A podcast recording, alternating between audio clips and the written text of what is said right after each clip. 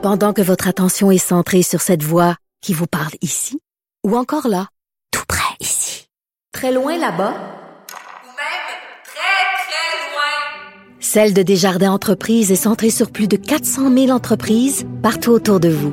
Depuis plus de 120 ans, nos équipes dédiées accompagnent les entrepreneurs d'ici à chaque étape pour qu'ils puissent rester centrés sur ce qui compte, la croissance de leur entreprise.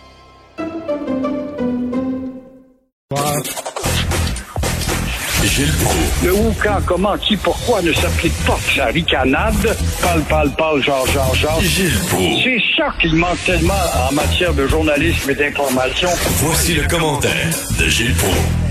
Gilles, on apprend le décès du promoteur de boxe Régis Lévesque que j'ai déjà rencontré. Un personnage co- coloré comme il ne s'en fait plus. Tu sais, il y en avait des personnages comme ça à l'époque. Tigui Aymon, le journaliste sportif aussi. C'était des personnages. Il me semble qu'il y en a moins. Vous, vous en êtes un aussi. Un des derniers des Mohicans. Donc, euh, vous le connaissez bien, j'imagine, Régis. Ah, très bien. J'étais même ami avec lui. Je l'ai aidé à quelques reprises. J'avais organisé euh, un bien cuit à l'hippodrome à l'époque. On avait attiré 650 personnes. Il y avait des dettes. Il m'avait confié qu'il y avait 17 000 dollars de dettes. On y avait ramassé 22 000 dollars. Puis il rêvait toujours de sa Cadillac rose. À chaque fois que je l'interviewais, il parlait, ah oui, après, après mon succès, je vais m'acheter une Cadillac. Je trouve une Cadillac rose. Non, non, non, pas une Cadillac rose. Et euh, puis il admirait Elvis, évidemment, puis le country. Et on y avait offert parce que parmi le comité qui avait organisé avec Ménic, le barbier Ménic qu'on connaît, Ben oui. euh, une cueillette d'argent pour 22, 23 000 dollars. Et euh, on y avait euh, donc payé ses dettes et acheté une Cadillac d'occasion. Ah, c'était pas des farces de le voir pleurer. C'était un gars attachant, c'est un folklore unique, c'est un gars bon. Il paraissait dur parce qu'il était dans le milieu de la boxe, mais souvent dans le milieu de la boxe, c'est là qu'on rencontre les gens les plus tendres. Ben oui, puis Gilles, Gilles, il faut le dire, là, la façon qu'il parlait, des fois, il était pas facile à comprendre. Non, il y avait son langage de la de Trois-Rivières, un grand amoureux des, des chevaux, puis des courses, évidemment. Il a perdu tout ce qu'il avait gagné à l'hippodrome, pensant toujours qu'il gagnerait avec la prochaine, mais organiser des combats. C'était un gars pas instruit, mais intelligent comme deux singes. Par exemple, je me rappelle quand il avait voulu organiser un combat de nature internationale entre Robert Clérou et un autre ancien champion du monde, dont le nom m'échappe, là, tous les deux étaient dans le grenier depuis un certain temps. Robert Clérou, qui l'aime beaucoup d'ailleurs. Et euh, comme ils étaient dans cinquantaine, euh, Pierre-Marc Johnson, ministre de, la Justice, s'était opposé à tout ça, puis ça n'avait pas de bon sens, puis on, on lui donnait pas de permis. Il avait imaginé, il avait tellement d'imagination, mais dans ce cas-là, tabarnak, on va louer un 747 et on va faire le combat à 35 000 pieds airs. Ben ça, ça c'est une légende urbaine ou c'est vrai? Le gars, il avait, il avait voulu organiser un combat de boxe dans un avion. Parce oui, que oui, oui, oui. C'était vraiment une idée, puis il avait fait une démarche pour savoir que techniquement comment est-ce qu'il pourrait faire ça, puis euh, au-dessus de Montréal, puis bon avec le satellite pour la télédiffusion. Donc c'est un gars qui avait une imagination débordante quand il était mal pris. Il trouvait toujours une porte de sortie et euh, profondément humain. Moi, je me rappelle quand je me suis occupé d'Alex Hilton, c'est Alex, on m'a souvent associé, ça m'a pas toujours euh, été un bienfait pour moi, pour la décolle des Hilton, c'est pas bon pour toi, bon, etc. Mais Alex, je l'avais pris en adoption, puis je négociais ses contrats, et puis là, Régis m'avait dit, fais attention, le tabarnak, sont traîtres, sont traîtres, ils peuvent me revirer de bon. Et là, il m'avait raconté quand Dave était pas satisfait d'un contrat, puis il l'avait raconté à son bureau. À son bureau, c'était au Lily Beauvien, un restaurant, et puis un samedi matin, puis il dit, oui, je demande pas, tabarnak, je me suis retrouvé en dessous de la table, je voyais des étoiles, puis j'avais la babine enflée, puis Alex était parti, euh, Dave était parti. il était pas satisfait du contrat. Voilà comment est-ce qu'on négociait.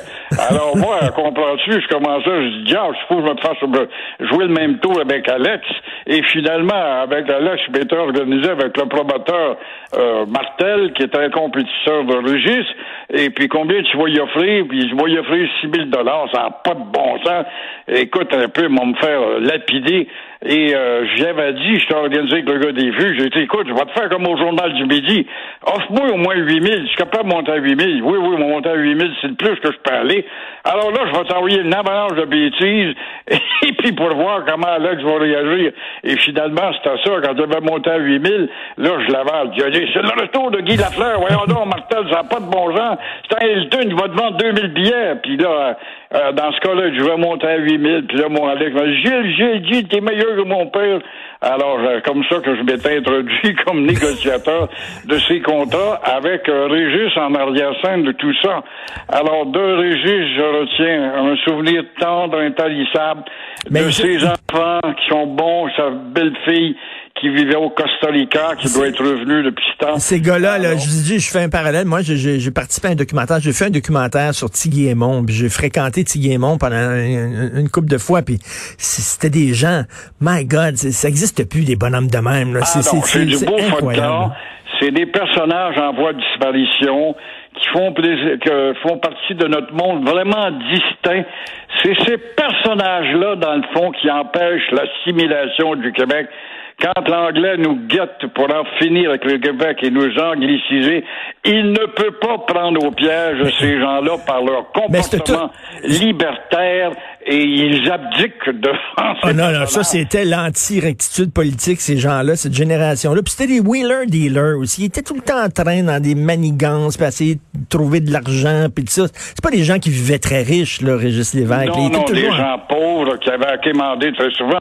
Guillemont, il avait toujours le don de... Et puis quand il l'appelait la pie, Régis l'appelait la pie. C'est une pie, tu Guillemont, c'est une vraie pie. Et puis il me coupe la parole à la télévision, à la TV, tabarnak. Alors là, euh, Guillemont, il avait toujours un moyen de te demander... Euh, Gilles, donne-moi 10 piastres, je m'en dégager. J'ai trouvé un Américain, il me donnait un tuyau. Ah On oui. m'a gagné après ça une course. Tu vas voir, on savait qu'il gagnait pas. C'était des perdants. Ils il, il gageaient constamment sur les gens perdants. Toujours en se les demandant c'est quel gamique qui va pouvoir les rapporter 50 pièces. Il se levait le matin. C'est quoi la gamique aujourd'hui qu'on m'a trouvé là? Et Guillemont, c'est un peu ça, effectivement. Régis, lui, c'était toujours de trouver un gars assez riche pour financer ses combats. Et je me rappelle, Régis, quand j'avais organisé ce bien cuit-là, ah ben là, j'étais rentré dans sa manche et son cœur. Et puis à un moment donné, j'avais eu des menaces parce que durant la crise amérindienne, j'étais allé très loin. J'avais des menaces sérieuses. Je parle de balles de carabine dans le courrier.